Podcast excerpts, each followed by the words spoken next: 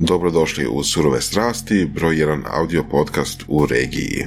Sa nama danas je Viktor Marohnić, jedan od suosnivača agencije Five, koja je nedavno napravila exit, odnosno prodali su se drugim riječima, i to za oveći broj miliona dolara a sa Viktorom smo pričali o tome kako je došlo do takve odluke i kako je zapravo ta prodaja provedena u dijelo, što znači kako su našli kupce, kako su pregovarali, kako je razlika između prodaje između agencije i firme koja proizvodi proizvod. O ovim i o mnogim drugim temama možete poslušati u ovoj epizodi Surovih strasti. A ako želite vašu reklamu na ovom mjestu ili unutar slotova unutar epizode, slobodno nam se javite na e-mail adresu info.surovestrasti.com osim sadržaja ovog podcasta, tu je još i naš Academy, academy.surovestrasti.com, gdje su objavljene epizode podcasta unaprijed, ali su još dostupne i materijali lektire. To su obrade knjiga iz područja marketinga, leadershipa, poduzetništva, komunikacija i mnogih drugih tema obogaćene sa našim iskustvima u našem vlastitom poslovanju, tako da su vrlo korisne, vrlo vrijedna stvar za uštedjeti vrijeme i novac. A mi idemo dalje sa novim gostima, sa novim temama, sa novim epizodama i vjerojatno uskoro i sa eventom kojim ćete moći upoznati mnoge naše goste i nas same. Slušajte nas i čujemo se drugi put. Ovo su surove strasti.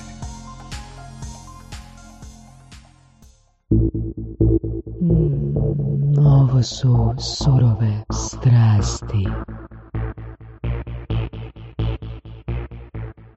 Imamo kratku priču o našem e, gostu, sjećam se davne 2018. godine, negdje u 8. ili 9. mjesecu, prije nego ga predstavimo, a, meni dolazi jedan link, drugi link u inbox i ono kaže, dolazi konkurencija. Dolazi konkurencija, ono, evo podcasta, novi podcaster u Hrvatskoj, na? I išao si sa nekim nekoliko jakih gostiju, i eto, ono, danas uh, bi, bismo imali baš skroz drugačiji stav, jel da? Da. Ono, kad smo bili, kad smo bili onak prvi, ono, u tom audiju, znaš, to je bilo onako, wow, neko onak dolazi, znaš, ono, zapetana, zapetana nam je. A danas zapravo, ono, se izuzetno veselimo kad neko pokrene takav Da. projekt. I danas je čast ugostiti tebe, ali čast iz nam tog je, razloga. čast nam je ugostiti dodatno iz tog razloga Viktora Maruhnića iz Fajva, koji dolazi nakon eh, Svena Marušića, pričat ćemo malo i o tome. Mislim, mene osobno zanima, ono, nakon svega, kaj, kaj bude sad sa Svenom? Jel trebamo biti zabrinuti? Ne, ne, sve nije ok. I, by the way, hvala na, na najavi. Ne, ne bi nikad ovaj mislio da je moj podcast neko shvatio kao, kao ovaj, ali je. konkurenciju. Mislim nekako konkurenciju, nego stvarno je dobar i stvarno puno ljudi se referencira na njega. Ajde, super, evo, evo ja, da, teško je nekako dobiti feeling taj kad radiš podcast, ono, ja sam mislio kako to sluša sve skupa deset ljudi, valjda, ali nije, ono, statistike su uvijek bile, ali ovaj, ne znaš sad, je li to ono, for real ili nije, ali mislim da sam prvi napravio sa, ne sjećam se više, ili sa Suminom ili sa Sabolom, nešto tako. Da, Da. tako da sam imao Znači, Znaš, ima onaj, uh, onaj uh, site, uh, chart table, znaš? Da, I ono, povremeno, i povremeno ovoga znam pogledat, povremeno znam pogledat kak stojimo po slušanosti. I čak znam ono naići na Heinzlovu 33. Znaš, da tipa ono, koliko, godinu dana, godinu dana od zadnje epizode, tak nešto, jel da? Prošlo dosta vremena od zadnje Ma epizode. ima i, da, ima i više možda. Ali se zna, ali se zna dogoditi ono da, da, Da, da, da. i dalje bude slušana epizoda. Mislim, no, u, konačnici ono kaj Boras ja stalno pričamo, to je evergreen content. E baš to. Ljudi dan danas su meni kažu, e, znaš, aj, ajde ugostite ovoga, bio je ono Hajclova 33, znaš, ono kao, jel, znači tamo su ga slušali, htjeli bi čuti još i ono davno, daj ga, daj ga dovedi, koriš.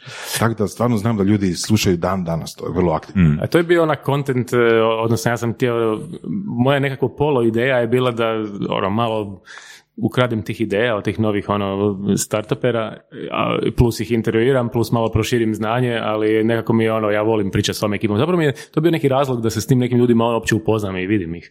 Tako da to, to je nekak bila jedna motivacija, ali nisam baš imao neke ambicije, mislio sam ono, ako bude to slušalo nešto malo ljudi, super, ako ne, nikom niš. A, Čekaj, jel znači goste nisi znao ono prije? ne, znao, većinu gosti sam znao u stvari. E, Mislim da jedino možda vi ste ga imali sad nedavno e, e, iz Orke, Ivana Jelušića. Da, da. E, njega nisam, ja mislim, nikad znao, pri, o, nisam upoznao, nego sam ga upoznao baš na podcastu ni Ivana Mrvoša zapravo sam isto ono ovako kontaktirao, a sve ostali su ono, to ekipa koju ja znam, ono Sabola, Suminu znam već sto godina i tako. Cool. Pa to je nekako i nama bio razlog malo, upoznati se sa ljudima, malo pričati sa ljudima i tako. Jako dobra stvar za networking. Pa je to. Ali to ono, znaš, mi smo, mi smo išli, to, to što smo Viktor ti i ja pričali malo prije, ono, mi smo išli ono, ajmo učiti, ajmo učiti, a ti si opet ono imao tu, ajmo reći, eh, fokus imao da naučiš unutar niše u kojoj po defaultu ti jesi dobar. Da.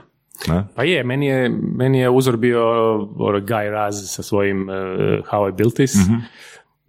Zapravo ideja je bila cijela, ono, puno ljudi sluša o tim firmama kad ono uspiju i znaš puno toga u toj njihovoj, ono, možda zadnjih par godina i slično, ali mene uvijek zanima oni prvi dani, prvih, prvih ono, godinu, dvije, tri i, ideja ovog podcasta je bila da u ono, većinu vremena pričamo o tome, ne ono kak je sad biznis i kako to sve ide, nego onda mi pričaj šta je bilo tih prvih mjeseci, prvih dana, koliko si puta ono probao nešto prije nego što si, nego što si ono našao stvar koja radi. Evo, to je bio nekak fokus, jer to je mislim da ono što ljudima ono, ti dobiš neku skroz krivu sliku kad gledaš firmu koja je sad uspješna i kako oni rade.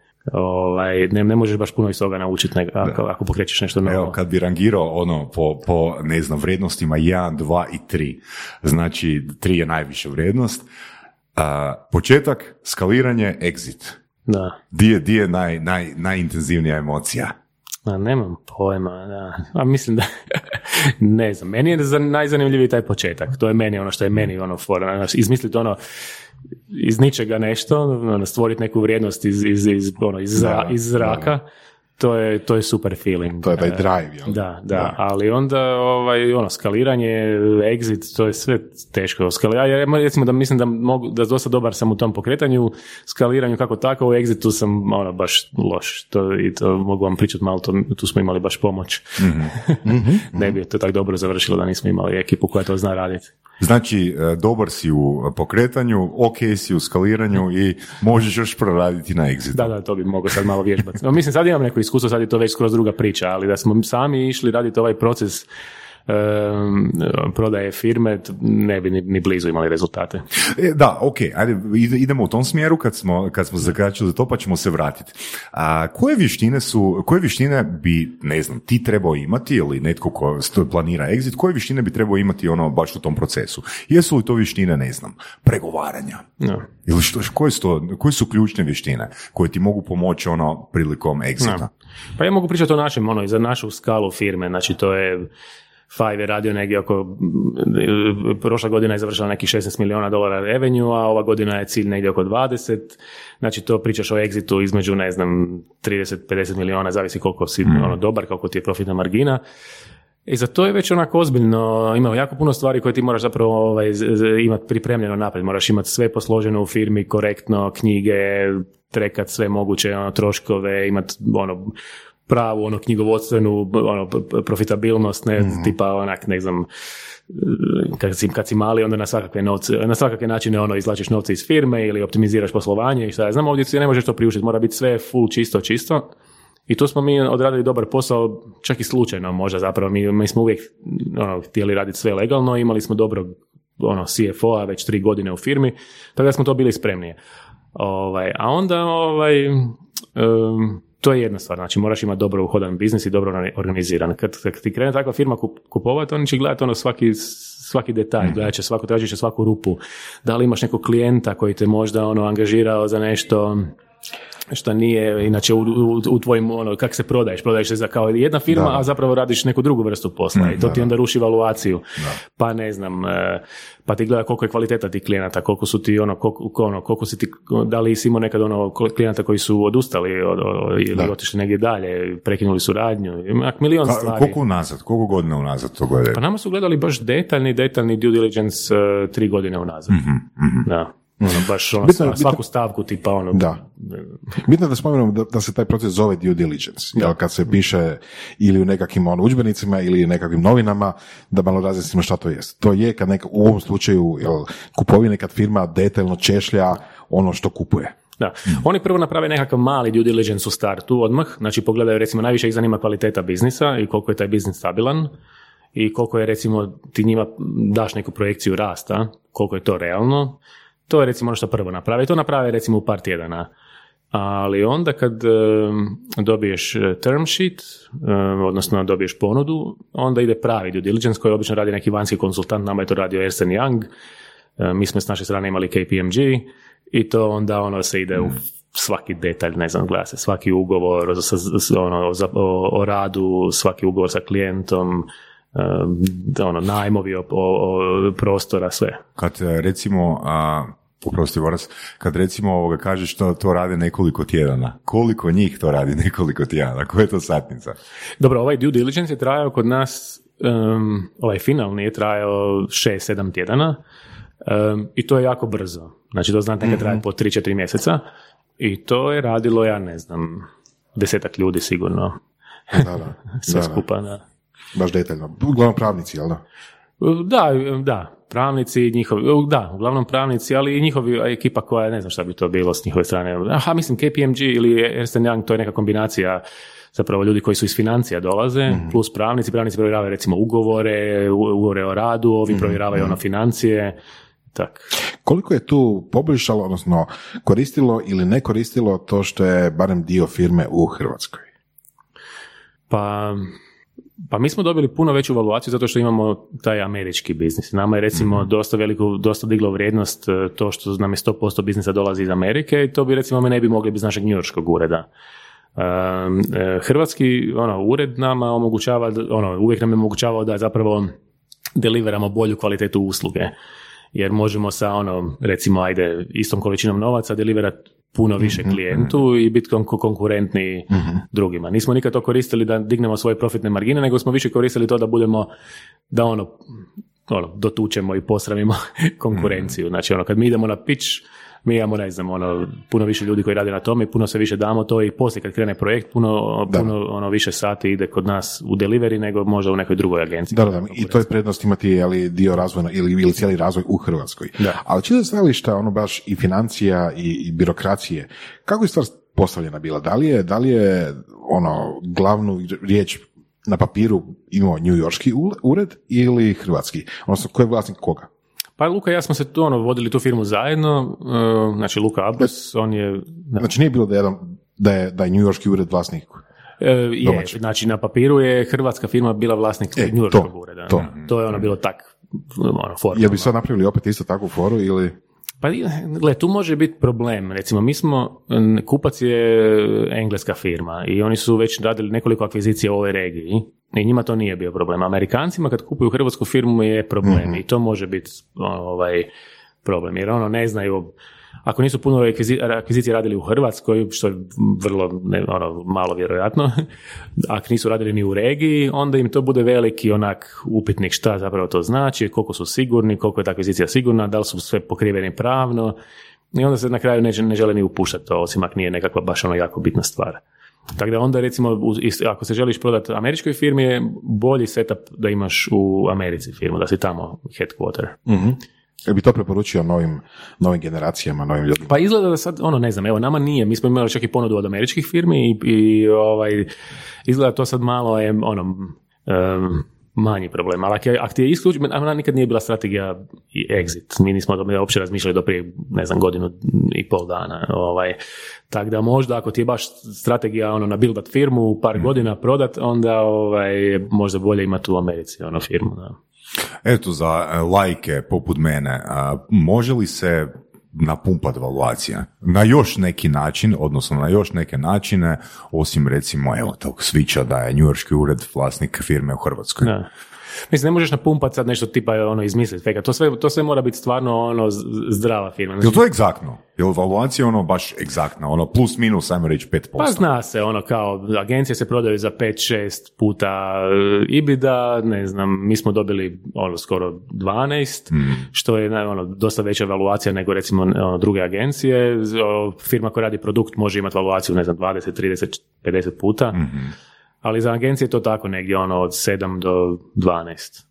A dižeš valuaciju u tome, mislim, valuaciju najviše diže koliko te taj kupac treba zapravo. I koliko si im, koliko Znači, si im subjektivno, ima Pa da, na kraju ti to, mislim, ja sam isto cijelo vrijeme, mi tamo gledali smo u te brojke i u ono, sprečitove i šta, znam, na kraju ti kažeš, gle, ja hoću toliko, ili mi mislimo da vrijedimo toliko, ili neko ti ponudi više, pa onda kažeš, ono, gle, ovi su nam ponudili. Tako da ti na kraju to bude ko na, ko na tržnici, ono, Mm. ono, znaš, ko će dati više. Da. Koliko ti ima salesmanshipa, hajpa. A moraš imati neku dobru osnovu, ne možeš baš sad tak doći, moraš imati ono neke solidne podatke i onda možeš u tom nekakvom range Mislim, ne možeš ti sad dobiti valuaciju preko ovog što smo mi dobili, jer, jer teško koja firma će to opravdati svojim investitorima i svom bordu zašto je platila firmu ono, tri puta više nek što ona vrijedi na tržištu. Ali tu nekako u tom imaš ono dosta prostora. Znači, to bi nama značilo da smo dobili sedam, nemam pojma šta bi to bilo, ne znam, 20 i nešto miliona, a ovak je ispalo skoro 40. Tako da onak, ono, Da, da, nije- super nije da. Da. Dobro, za ljude kojima je to onak nenormalno puno novca u njihovim glavama, čisto onak tvoj neki feedback, koliko je tvoj život drugačiji prije poslije? Tvoj A nije. osobni život. Da, nije baš. Znači, nakon trećeg Bentleya ništa, jel? Pa gle, još nisam, to je sad tak, na, na- mi se nismo htjeli puno ničem nadati, jer znamo da ti dilovi znaju propast ono dan prije potpisivanja ugovora, tako da mi dok ono zadnjih dana smo onak nekak radili ko da se neće niš dogoditi ovaj, em, i nismo htjeli puno uopće ni razmišljati o tome. I, ovaj, a sad je to i prošlo nekih tri tjedna, bilo je toliko posla da ja uopće nisam uopće stigao o tome razmišljati puno.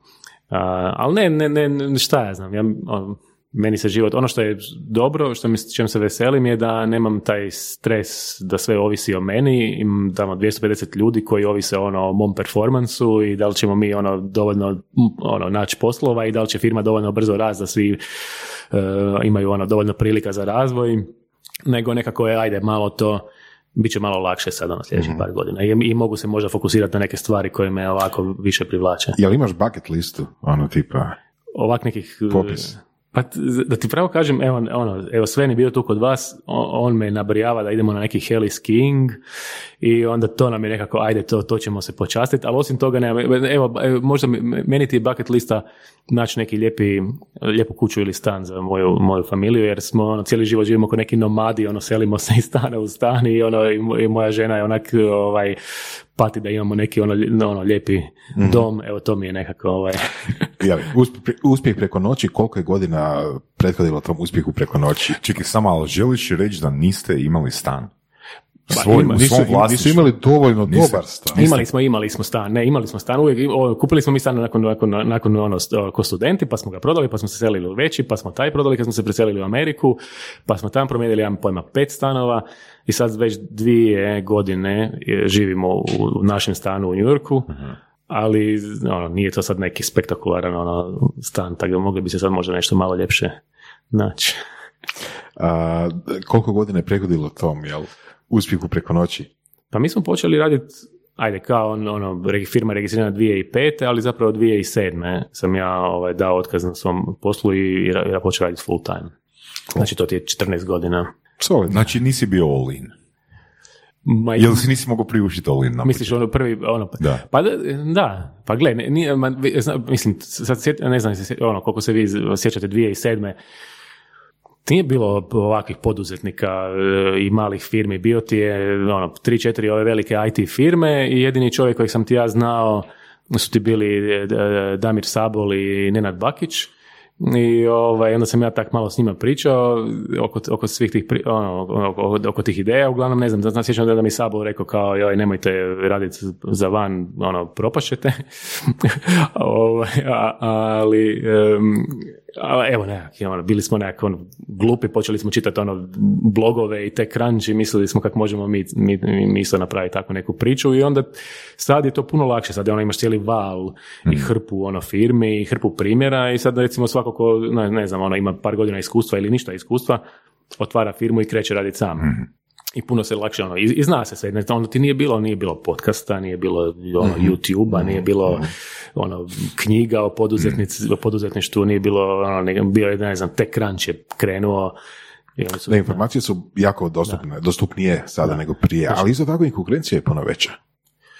Ma je, ali znaš šta, znači ja, ja, ja mislim da ovo što smo mi napravili, ono dobro, super je to priča, ali Ja mislim da to može bilo ko napraviti. Znači, tržište toliko raste, znači tržište potražnja se toliko povećala, tako da čak i nije konkurencija toliko velika, ista je koji nekad. Samo se tržište se ono, koliko se povećalo i broj firmi, toliko se i tržište je vada naraslo. Ovo je vrlo motivirajuća. E, tako da mislim da je to beskrajna ko- količina. Ti jednostavno ne možeš, ono, pogotovo ako se fokusiraš u Hrvatskoj, to je mislim možda greška ako radiš u Hrvatskoj, IT jer je malo tržište, ali ako ideš prema van, to tržište, te, ono, tehnološko, ono, potražnja za dobrim talentom i produktima raste neograničeno, da ja mislim da još dugo, dugo godina neće biti dovoljno ljudi e, ovaj, da to sve ono, da, da, da, da sad kažeš, možeš reći, ok, sad više nema dosta posla za sve nas. Tako da, znaš, ja mislim, ono, svi, svi smo, mi smo kao ono, mladi i uspješni, i ono, sve te firme rastu ko blesave, ali zapravo, ono, imali smo i puno, puno nam je išlo na ruku i taj, taj rast, ogroman rast tržišta, koji, ovaj, ako si radio dobro i ako si bio ono, korektan prema svojim klijentima i imao dobru ekipu, uglavnom manje više si dobro prošao. Koliko se recimo ono ideja ovoga pet minuta, fajva, e, tipa 2005. godine razlikuje od 2007. ili 2010. Pa mi smo krenuli kao najobičniji ono mobile app development shop, ništa ono čisti ono development, onda smo brzo dodali dizajn, ja sam to uvijek ono volio raditi ono user experience in design i slično.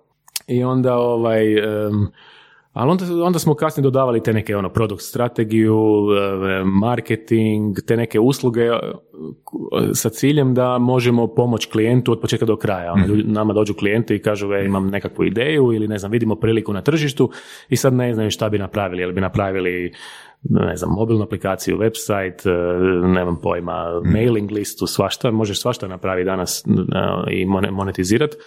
I onda i mi tu zapravo radimo tu neku strategiju koja je najbolji ono um, uh, go to market strategija. I, I to ti je ono, mislim, to je skroz nešto drugo, znači ono, ono samo inženjeri u firmi ili sad gdje imaš praktički 5-6 jednako bitnih disciplina i u svakoj trebaš za- zapošljavati ono Da. vrhunske stručnjake, to je onak skroz drugo. Spomenuo si rast tih stručnjaka, spomenuo si to da je 250 ljudi koji sad ti rade u tvojoj firmi, da se ti brineš o njima da oni jeli, rastu, da imaš, da imaju prostora zajedno sa firmom da rastu. Da. Na, kako to izgleda u praksi? Što to zapravo, da li imate, da li idete na to da imate formalne edukacije, da li imate dodatke pa nek si svako nađe sebi nešto ili težu treće? Pa kombinacija je, znači, na- znači ovaj, kao prvo, ono, ako ti želiš zadržati dobre ljude, ti moraš rast kao firma i moraš svakih dve, tri godine otvarati nove mogućnosti. Znači, sad zamisli si bilo koga ko ti dođe, ne znam, dođe ti neko ono, evo, sa, za marketing, radi dve godine, ako on nema neke nove prilike, neke projekte koji su izazovniji i veći, on će ti otići u drugu firmu. Znači, ti ako želiš zadržati dobar talent, moraš stalno rast ovaj, i razvijati se kao firma. To je, ono, to je jedna stvar. Um, čekaj da me podsjetiš što sam još. Na koji su načine ljudi rastu? Na koje, da li imate edukacije? E, a sad, ono, to je, to je s naše strane, da osiguramo ono, potencijal za rast, ali ovaj, interno, gle, u ranoj fazi smo to radili tako da jednostavno baciš ljude u vatru pa se snalaze sami, uče sami, znači, jer recimo ja moja do prije, ne znam, 7-8 godina je meni, meni je filozofija bila, gle, zapošljavamo ljude koji koji će ono sami se ono naučiti sami se snaći ili, ili već znaju imaju znanje. E, ali to možeš raditi ne znam do neke do nekog nivoa. E sad već imamo hrpu internih edukacija recimo nama je sad jako bitno da kad nam ljudi dođu na neku poziciju da se što prije ono dovedu do nekakvog senior levela. I sad je recimo ne znam kod nas radimo na tome da čovjek kad ono dođe, dođe u Five i počne raditi da ima praktički ono tjedan dana materijala, videa, e, ono internih, ne znam, ono primjera, pičeva, projekata i da praktički u tjedan dana može dobiti ono neko znanje koje bi mu prije trebalo možda šest mjeseci. To je neka ideja. Tako da je neka kombinacija jednog i drugog. Plus nekakav ono, moraš imati sistem mentora, ljudi koji ono rade s tim ljudima koji se priključe firmi i, i tako. Tako da su sad cijela ono organizacija postoji oko toga. Spomenuo si da ljude želi što prije doći do, do seniora, da želiš da ljudi što prije dođu do seniora. A, ajmo malo pričati o tome, jer isto tako, mislim, IT je malo specifičan, a, možda, se bar meni tako čini, baš po toj oštroj podjeli što, ko je junior, ko je senior, ko je nešto To ti- još. To ti niko ne zna, evo mi ti sad baš interno radimo jedan alat, jer ti, ono, bude ti diskusija kao, e, meni treba senior dizajner. Onda ovaj kaže, ali on ti nije senior dizajner. E, I koje sad su to zašto nije- Da, da, Koje su to to. Mi smo ti sad razvili nekakav interni sistem gdje se točno zna za svaku tu poziciju imaš, ne znam, određeni broj skillova i on mora imati određeni set skillova na određenom levelu, znači mora biti, moć, neovisno raditi recimo uh, user flowove. I onda je on, ono, to je requirement za senior level.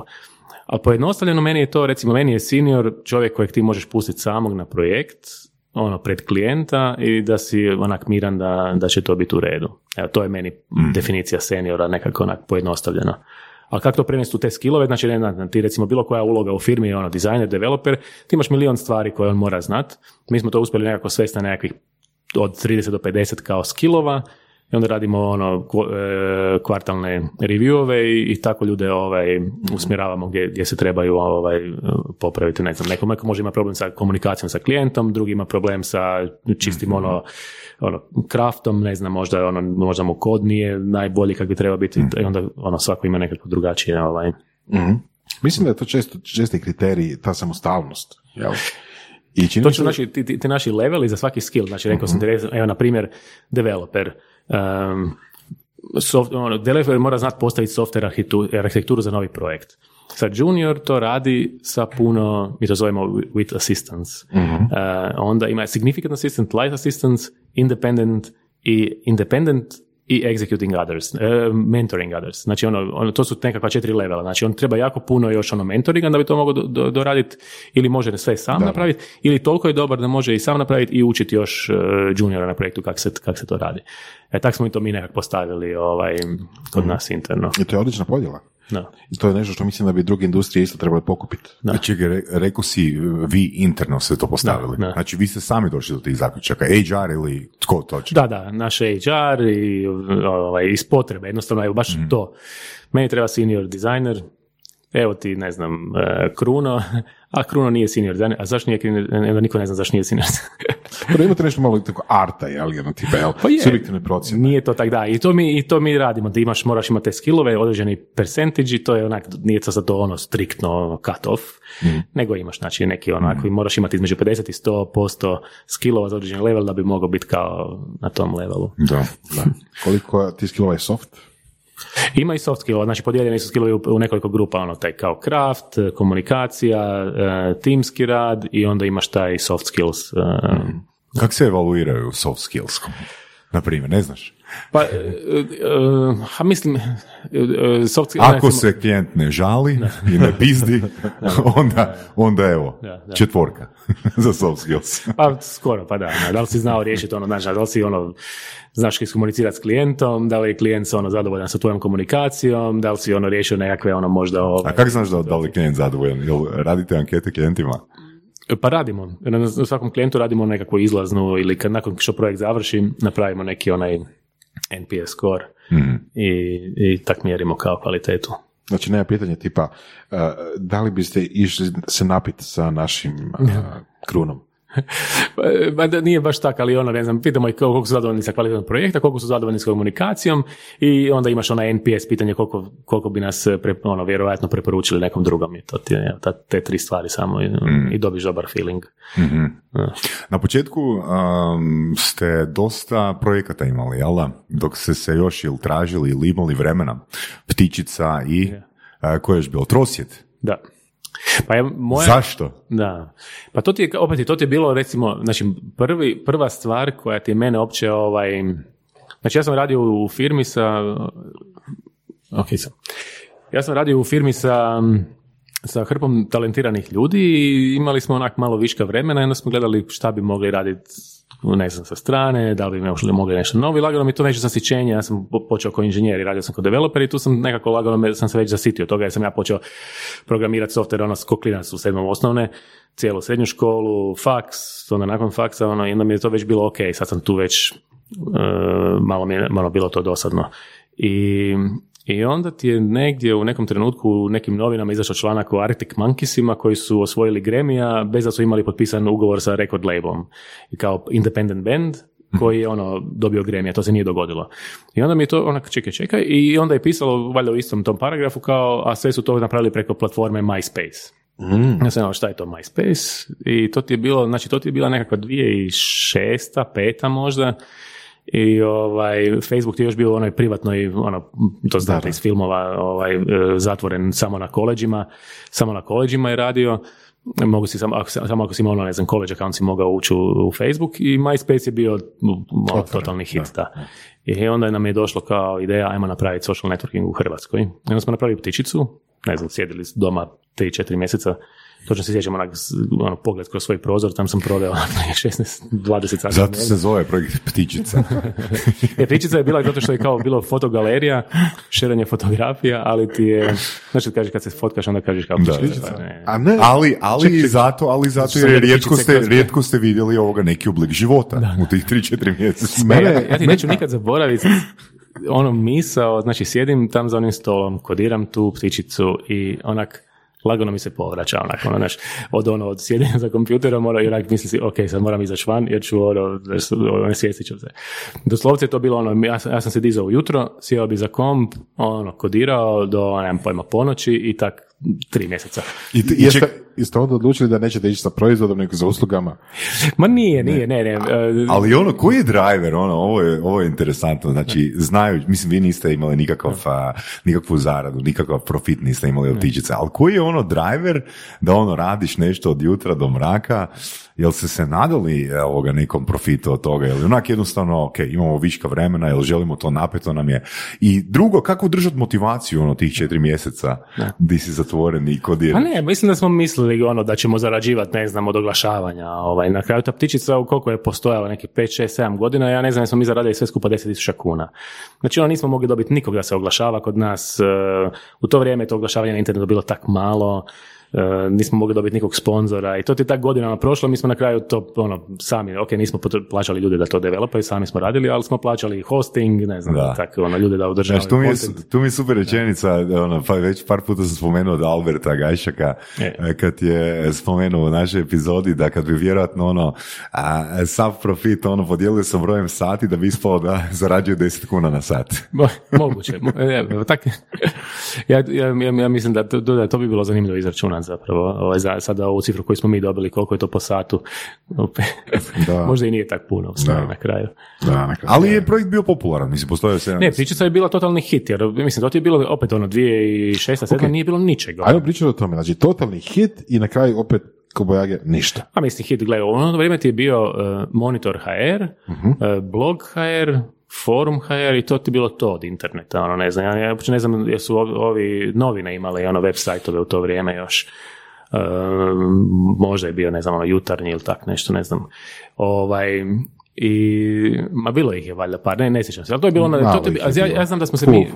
Dial-up je još bio, znači Max, ono, ADSL se tek pojavio, znači hrpa ljudi još imalo dial-up, ti si kad si uploadaš fotku na ptičicu si morao ono čekati, ne znam, četiri minute, pet minuta da, se, da se digne.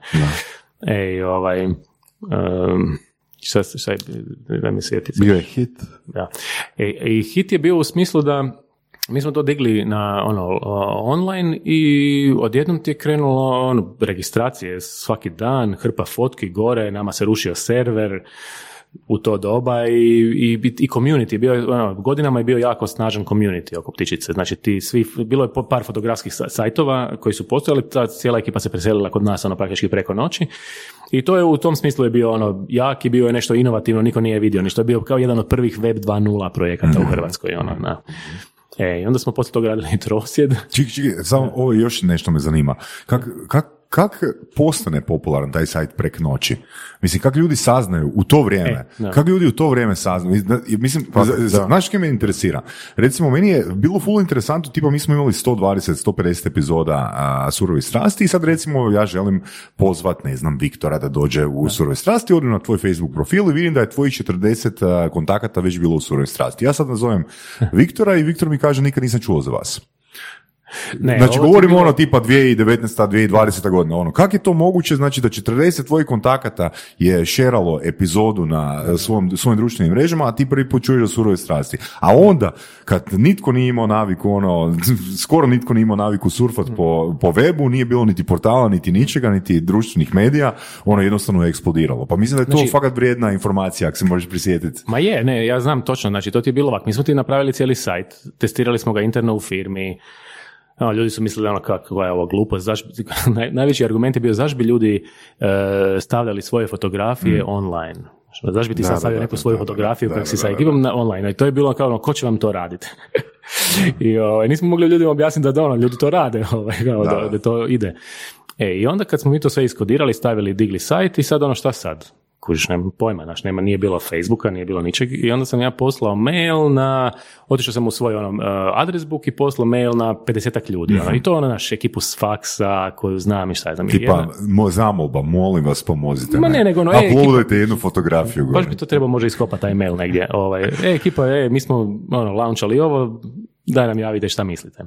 I jedna moja frendica s faksa e, je u to vrijeme pisala za monitor i ona kaže kao ovo je top. I monitor je stavio odmah vijest. Čekaj, čekaj, je li bilo sadržaj neko gore prije nego ona to Ne, komentirala? bilo je možda ono, ne znam, tipa 50 naših fotki koje smo mi uploadali, ono, da, bio je moj account i još ono, ne znam, Sašin i tak, to je to. ovaj. Mi smo pitali doslovce ono pet frendova, ja mislim da je bilo tipa pet akaunta, svako ima možda po ono par fotki. Ja sam uploadao sve svoje fotke koje sam ja imao u svoju galeriju. To je to. Svih 15. Da, da. Ja, e, e, I, ovaj, i, I ona kaže, onda je monitor kužiš p- publisho vijest i, i, i, i to ti je onda krenulo. To ti, ali stvar ti je u tome, brzo se proširilo jer nije bilo ničeg drugog. Znači bio je forum HR, mislim ne znam koliko ljudi zna šta je forum HR, Da. to je naj, onaj najbezvezniji običan forum. zna. Puno ljudi Da. zna, fakat. I to je bila jedina stvar u Hrvatskoj u to doba i to je, znaš kako je to izgledalo, mislim nije bio ono aktivan, imao je ogroman community, ali ono, naša ptičica izgleda onak moderno, lijepo, imala je dobar dizajn, znaš, ono, imali smo te neke fore, mogo si lajkat ljudima ovaj, druge fotke, mogo si si komentirat e, ispod fotke i tak, to, tog nije uopće, nešto tak nije uopće postojalo prije. Da, čak i taj neki, ja mislim da je bio neki, sad se ne mogu sjetiti kako se zove, website za fotografe, on je isto bio ono praktički ono, samo neka instanca nekog foruma. A, e. Do koliko ste korisnika uspjeli daći? Jel Pa ne, nekih 15.000 registriranih korisnika No, sa, sa, ono, Full sa fotkama. U ono vrijeme za Da, Hrvatsku. da, da. U vrijeme dial-upa. 15.000 korisnika. da. To je ono, Da, da. bomba. Je, je. I to, i to ono, ja, ajde sad, ako se dobro sjećam, mislim da ti to bilo nekakvih čak ono dve, tri tisuće aktivnih ljudi koji bi ono svaki mjesec ono došli gore, stavili fotku ili, ili mislim da smo mjerili kao koliko ljudi je uploadalo fotku, minimalno jednu fotku mjesečno i da je to bilo negdje oko tri tisuće u tom, ono, dosta brzo. Da.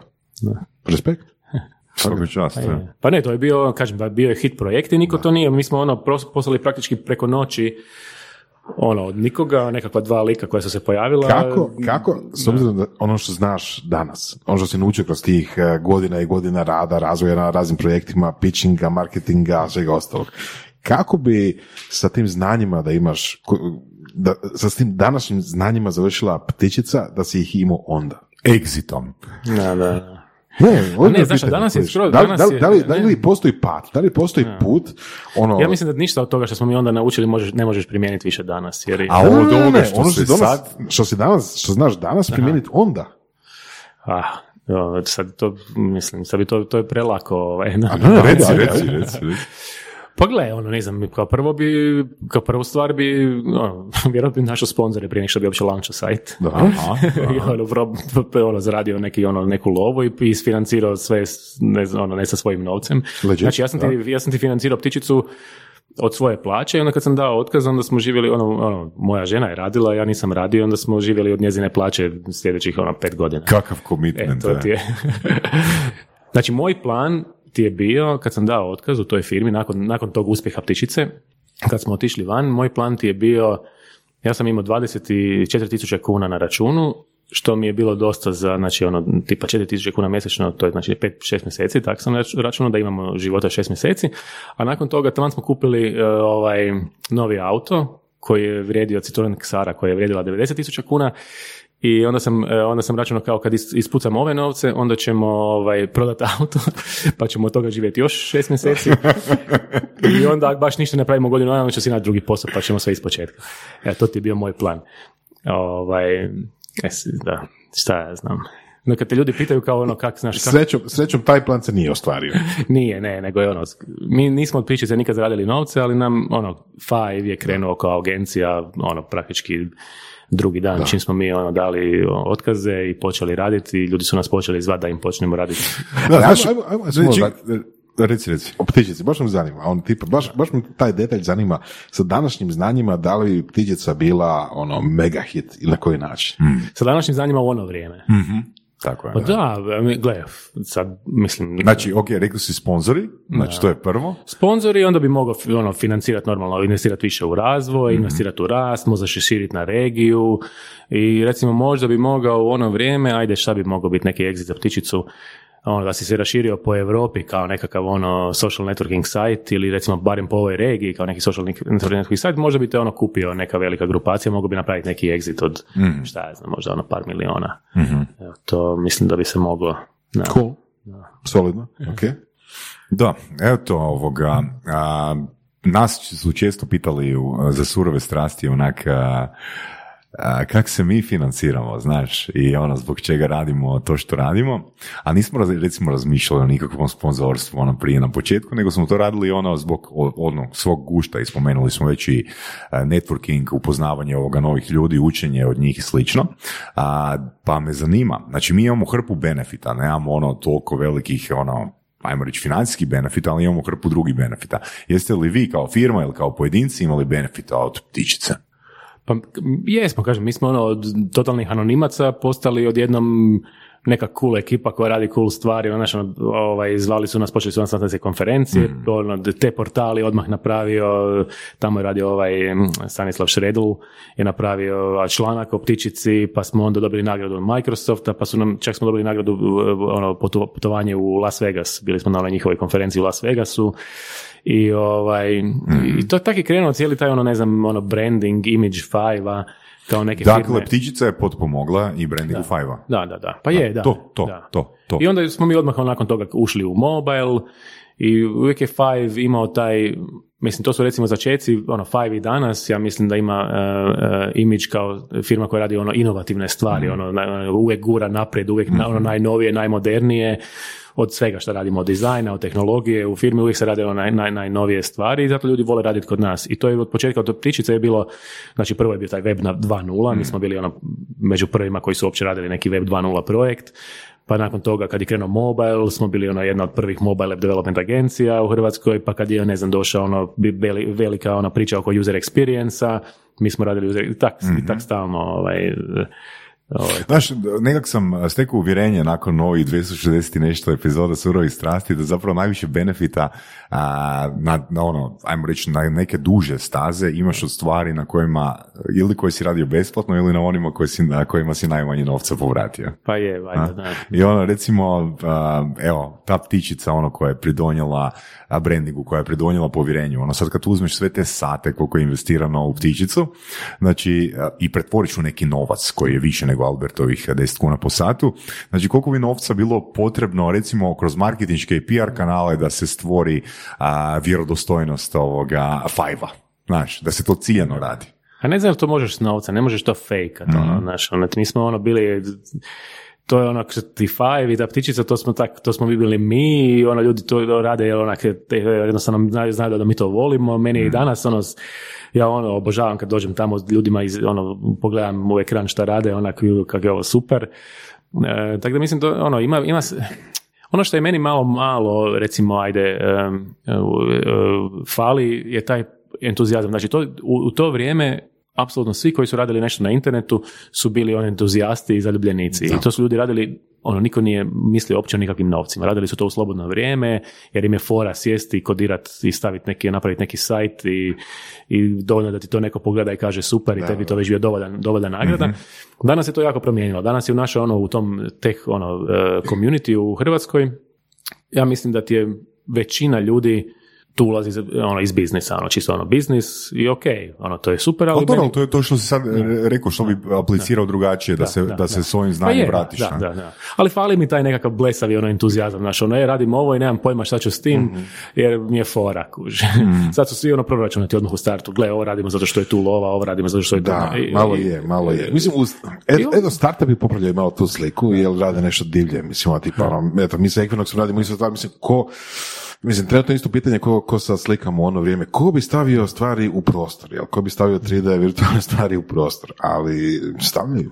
Da, ali to, ali to što si malo prije spomenuo, isto ono, traženje sponzora ima puno benefita. Znači, jedan od njih je ono više novca u razvoj, a, pa ono, nalazak... Ma ne, ono, sigurno nalazak- pametnije, danas, ono, sigurno pametnije, ovaj, ono, imat odmah u početku neku dobru, ono, strategiju poslovnu, jer, ovaj, I financijsku. da, i financijski, jer sve, sku- sve, sve skupa je, ovaj, ti kažeš, ono, e,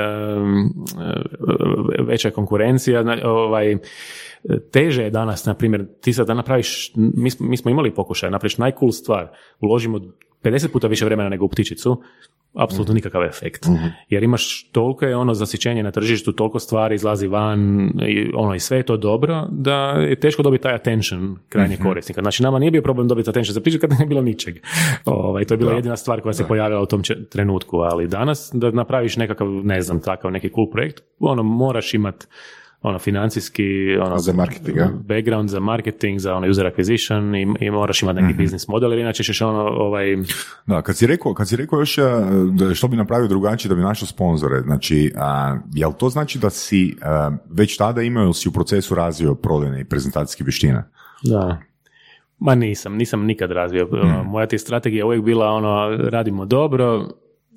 Em, imati jedna, imaš dva, dva recimo, recimo, ne znam jeste gledali, imati jedan stari film, zove se nešto Pirates of the Silicon Valley. I tamo ti ono Steve Jobs i Bill Gates, ono kao klinci dolaze na, i, ovaj, i Steve Jobs kaže, ono, stoji na, stoji na štandu, ima ovo IBM-ov štand i na njemu nema nikog, a na njegovom ovaj, ono, red, hrpa ljudi dolazi. On kaže kao, evo, ja, ja to želim. Ja ne želim da mi moramo ići ljudima prodavati stvari, ja želim da nama ljudi dolaze jer radimo tak super stvar da nam kucaju na vrata. I to je bio njegov pristup. I recimo, meni je to uvijek bila filozofija. Ja želim raditi tako dobre stvari da ljudi ono dolaze kod nas zato što su čuli da smo dobri i onda ti to olakšava pregovore o cijeni, ne moraš ti sad više objašnjavati zašto je tvoja cijena tolika, ono, puno si u boljoj poziciji ovaj, Ok. e, zaraditi novce. Ali da neko Ali- ne izgeneralizira slučajno, Ali da je nemojte to, kvaliteta, da. da kvaliteta je jednako uspjeh, nije, nije. Danas nije sigurno, da. Ono, mislim, danas moraš, mi, mi- i, ok, kod, kod nas je to promijenio. Danas mi imamo i cijeli sales, i marketing, employer branding, znači to sad ono, investiramo hrpu toga, ali još uvijek ja, recimo, kad bi ono stavio ono, prioritet, ono, nama je, ja mislim, još uvijek kvaliteta broj jedan, sales nam je i marketing nam je ono broj dva. Um, evo, ne znam, to je zato što ja to tak ja volim raditi na nečem što mislim da je dobro i to mi je ono prva stvar, a bez obzira što mi, da mi ne znam koliko zarađuje novaca, ako ne, ne vjerujem da je to dobra stvar, ono, ni- nisam motiviran. Da, jel tajna ono u, recimo, koliko, koliki je postotak recimo uh, novca koji investirate u evo, marketing, na primjer, evo, znamo da, Vora se nekoliko puta spomenuo da recimo kod uh, game development studija ono je 50% novca ukupnih troškova ide u marketing. Nama znači za mi, mi ne investiramo toliko u marketing fajva, nama većina klijenata dolazi, to se uh, kaže uh, word of mouth, znači pre, preporuka preko preporuke i to nam je 90% biznisa. Osta- ostali nas nađu ono, na internetu negdje ili šta ja znam. Znači jako malo nama zapravo dolazi marketing, ne radimo skoro nikakav. Probali smo nešto, ali ono, to, to, ako bi, da bi mi sad htjeli recimo Five skalirati na, sa marketingom, to bi morala biti ozbiljna investicija, ozbiljan effort, pogotovo što smo mi na američkom tržištu, agencija ako Five ima ono milion, stvarno moraš ono, ono dobro, dobro ovaj, razmisliti, ali ali mi investiramo u employer branding, to nam je, i to nije tajna, imamo, ja mislim, sad eh, sedam full-time ljudi koji rade na, u našem HR-u i employer, eh, nije sve employer branding, nego ono HR plus employer branding. Znači, interna kultura, zadovoljstvo ljudi, jer ti, to ti ono širi dobar glas, eh, plus onda još to boostaš sa employer brandingom. Pričali smo isto tako par puta o razlici, razlici pojmovanja šta je to prodaja kod nas u Americi. Da li bi onda, da li pretpostavljaš da bi firma koja je sad jel, vas kupila išla za tim da radi ono što vi sad ne radite, odnosno marketing?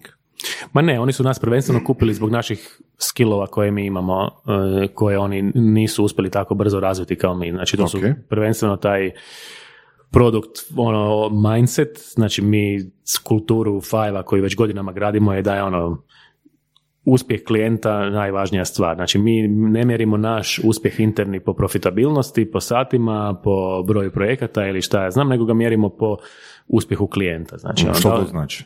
Znači mi ono, recimo na primjer, imaš klijenta koji, evo, na- naš jedan veliki klijent je Rosetta Stone, oni dođu i investiraju, nemam pojma, milion dolara u razvoj nove aplikacije i, o, i o- za to očekuju vjerojatno neki return, jel tak? Niko neće isipati milion dolara bez veze. Ovaj, oni oč- imaju, vjerojatno imaju dobru ideju koliki return očekuju. A Rosetta Stone su one aplika- to je onaj a, seminar, ajmo reći. Za, učenje, jezika. Učenje jezika. Za učenje jezika, da. Mi radimo njihovu, ono, rade oni puno toga, ali ovo je baš za učenje jezika, znači to je nekakav konkurent Duolingu i slično. Samo što imaju drugačiji koncept Duolingo je onako više nekakav um, Rosetta Stone jako puno radi sa, sa školama, sa učiteljima, puno škola recimo koristi njihovu aplikaciju kao ono interne materijale i tako. I, ovaj, i onda, onda sad recimo tamo neko donese odluku da želi napraviti mobilnu aplikaciju, uči na to tržište mobilnih aplikacija učenja jezika. I ono, od- napišu, evo, budžet je, nemam pojma, milion dolara. I vjerojatno imaju jako dobar, ovaj, dobru ideju šta žele nazad za to dobiti, ono, jel tamo neki CFO je odobrio budžet, nije ono, ima, i, i naš, ono, success znači da li smo mi to tom klijentu uspjeli deliverati. Da li smo mi njima deliverali produkt, proizvod koji je njima vratio ne znam, jedan puta x return. I ako smo to napravili, onda smo, onda smo, onda smo uspješni. I koji vam je success rate? To znaš? Pa i tu možeš pogledati na našem web sajtu, imamo te metrike, ono, mi se hvalimo s time da ovaj, uvijek, eh, da, da ono, mi smo firma koja delivera rezultate, 100%. a nije 100%, normalno ima tu i failova, ali imamo, ono, imamo hrpu klijenata gdje smo stvarno pomaknuli A jel, jel vam se kad, koliko često vam se događa situacija, ili događale situacije gdje jednostavno ono, budžet je ogroman, ali ono, pitate se, niste sigurni da li bi se mogli deliverati. Pa je, ali... e, e, Ma je, mi, mi imamo projekata koji failaju i sa velikim budžetom, velikom investicijama, ali, ali mi uglavnom ovaj, ne osjećamo se ugodno u, u poziciji gdje vidimo da klijent ima hrpu novaca, potrošit će ono veliki budžet, a, a, a mi ne vjerujemo da to može biti uspješno na tržištu. I tu ćemo onda ovaj, ili ćemo odustati od projekta ili ćemo reći klijentu, gle, ono, to nije, nije prava stvar, mi bi ovako radili, ono, ne, nećemo samo to ono, pustiti na način, pa šta nas briga, dok nas plaćaju, radimo to. Da, mislim, samo, još jedan dodatak na to. To- mislim da smo to isto s nekim gostima, nekoli, nekolicinom gostiju surovi strasti pričali, ono da takva otvorena, iskrena komunikacija zapravo zna izgenerirati dosta referrala. Pa Imate to. li vi to iskustvo? Pa ja ti kažem, naš, naš, znači mi rastemo, pazi ovo, Five raste u zadnjih ono, 10 godina 30% svake godine, otprilike u prosjeku. To je znači mi smo ti ono prije 10 godina zarađivali, nemam pojma, milion dolara i sad smo na 20 skoro. Znači firma je ono narasla 20 puta ovaj, i, to, i to je sve referral. Znači mi nemamo, ja ne znam za klijenta koji je ono bio nezadovoljan sa našim sa Fiveom, da je ono da širi neki loš glas. Ono svi naši klijenti su zadovoljni. Možda projekt nije uspio, ali su vidjeli da smo se ono potrgali e, ovaj, i ono preporučuje nas dalje. Znači nama je ono čovjek radi u nekoj firmi koja je radila sa Fiveom, e, promijeni posao, promijeni firmu, opet nas zove da dođemo tamo i tak sto Bravo, puta. bravo. A, i to je jedna zanimljiva stvar koju si rekao, Rosetta Stone, ili kao primjer jednog klijenta, njima je, njima je to što oni rade, znači edukacija, učenje jezika, primarni posao. Ok. I da oni za svoj primarni posao nemaju in-house development, nego posežu sa nekim vanjskim. Um, da li mogu to komentirati? Pa mogu, mislim, teško ti je, ti imaš te cikluse, recimo, ne znam, prije deset godina je bilo teško naći developere koji znaju raditi iOS. Jednostavno to je bila nova tehnologija, nije bilo dovoljno ljudi i onda ono, dok ti zaposliš nekoga e, kod sebe interno i dok on nauči developat e, aplikacije za iPhone, to traje par mjeseci. Sad recimo ti treba cijeli tim, ti se moraš zaposliti cijeli tim, ljudima objasniti zašto bi uopće ono, radili sad za neku novu platformu u to doba. I tako je uvijek, uvijek je ta situacija da ti imaš te neke nova znanja, recimo danas uh, izbaciti proizvod koji uh, će imati dobar user engagement i, ili recimo imati ono gdje ćeš imati user acquisition koji te neće um, ono, dotjera do bankrota, uh, efikasan ono user acquisition, ono nije lako taj talent naći in-house. Uh, ono što se dogodi kroz sljedećih par godina je da taj talent će postati sve ono rašireniji i, i, sve više, više firme će to imati in-house. I onda mi kao agencija moramo opet pa, ono, nuditi neke nove usluge. Šta je sad problem na tržištu? Šta sad ljudi ne znaju riješiti? I onda, onda ideš u tom smjeru. Tako smo mi recimo ono, tak smo radili UX, pa smo radili product strategiju, pa smo radili growth marketing, jer su to stvari koje ono, su veliki problem. Znači danas ako izbacuješ problem, ono, produkt na tržište, user acquisition, troškovi user acquisitiona su najveći problem. Ono, Svi znaju napraviti dobru aplikaciju, znaju napraviti dobar UX, sve to, ali akvarirati te prve usere je strašno skupo. I ovaj, onda smo ono, napravili, razvili našu uslugu growth marketinga gdje zapravo rješavamo taj problem za klijente. I, ovaj, I to je ono, imaš taj ciklus, ono, nemaš to in-house, ako želiš brzo biti konkurent na tržištu, moraš ono, dati nekoj agenciji koja to zna raditi. Da. Mislim da si zapravo totalno opisao roadmap agencije, odnosno što ona treba raditi. Treba biti tamo na edžu. Ne možeš, ne možeš stagnirati jer si onda će te ono pre, pregaziti. Više te niko neće trebati. Ja, ja, ja sam u jednom trenutku u internu u firmi rekao, gle, više niko ne treba mobile app development agenciju. Znači, šta će ti, ono, mislim, ti trebaš u agenciju koja zna napraviti cijeli proizvod od početka do mhm. kraja. Znači, od ono, strategije do de- developmenta. Znači, ako si ti ostao na nivou ono, development agencije, ti danas vjerojatno nemaš posla. A to je Five bio prije, ne znam, deset godina i da smo ostali na istom tom, ne, ono, danas bi mhm. bili ono, na nuli. Da. Viktore, zašto partnerstva? Na početku, znači 2005. si krenuo u partnerstvo, 2010. drugi partner i mhm. treći partner se pridružio kad 2019. 2020. Ja.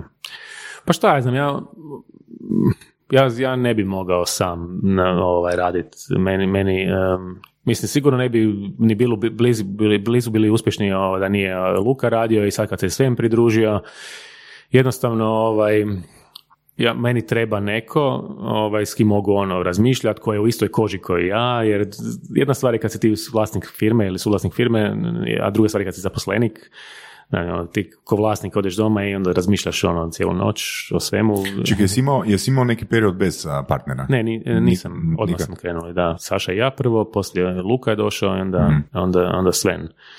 Tako da, ono, ja ne znam, ima, ima, meni je fascinantno da neko može napraviti firmu sam, uh, bez partnera, to uopće ne znam kak, ovaj, ja, ja, to, ja to ne mogu, ne bi mogao, a ovaj, a s druge strane lakše je ono, mislim, evo, mi smo sve, sve je došao u 2019. jer smo Luka ja vidjeli da imamo previše posla, prevelika je agencija za nas dvojicu i da onak jednostavno više ne možemo pokrivati sve što želimo.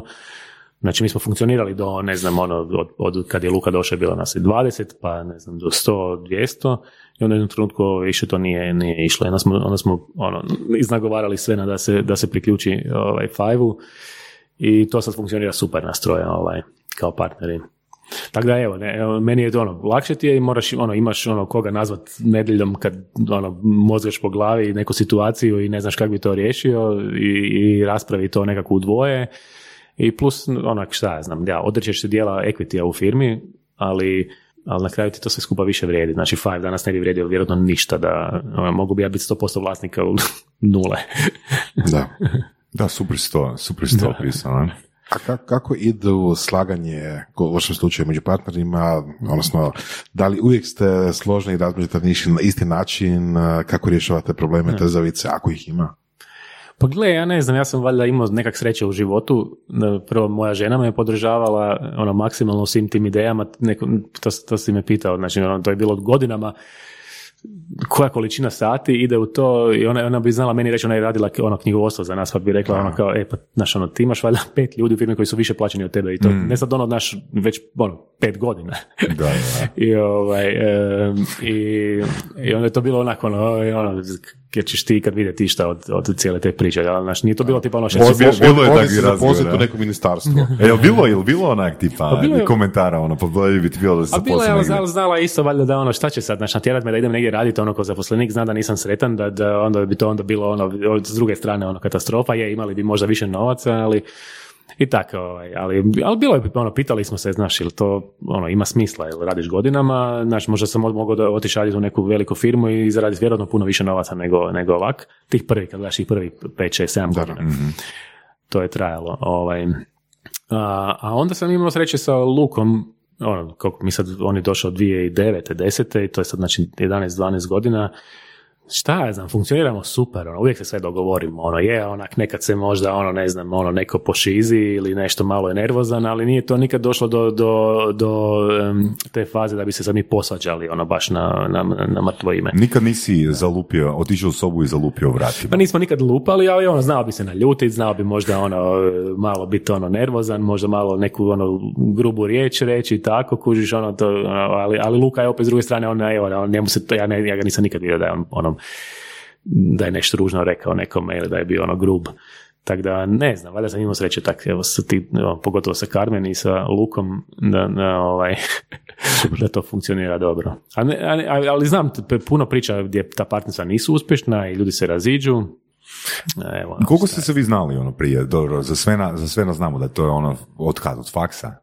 Pa ne, on, mi smo se upoznali svi u isto vrijeme, otprilike. Aha. I ja sam zapravo, sve to neće priznat, ali to je istina. Ja sam prvo njega pitao da dođe u Five radit prije Luke. Tan, tan, I onda je, i onda je Sven rekao kao, ovak, gledaj, on je bio, šta je on bio u to vrijeme? On je bio HT-u, CIO šta, HT-a, da, ono, kužiš, znaš, onaki, onak, Cumulus. kao ti lud, kao što, znaš, neki, neki, ono, dođe ti neki, ono, ono, idiot i pitate jel bi došao u njegovu firmu, radi nas je bilo nekakve, ne znam, valjda 15.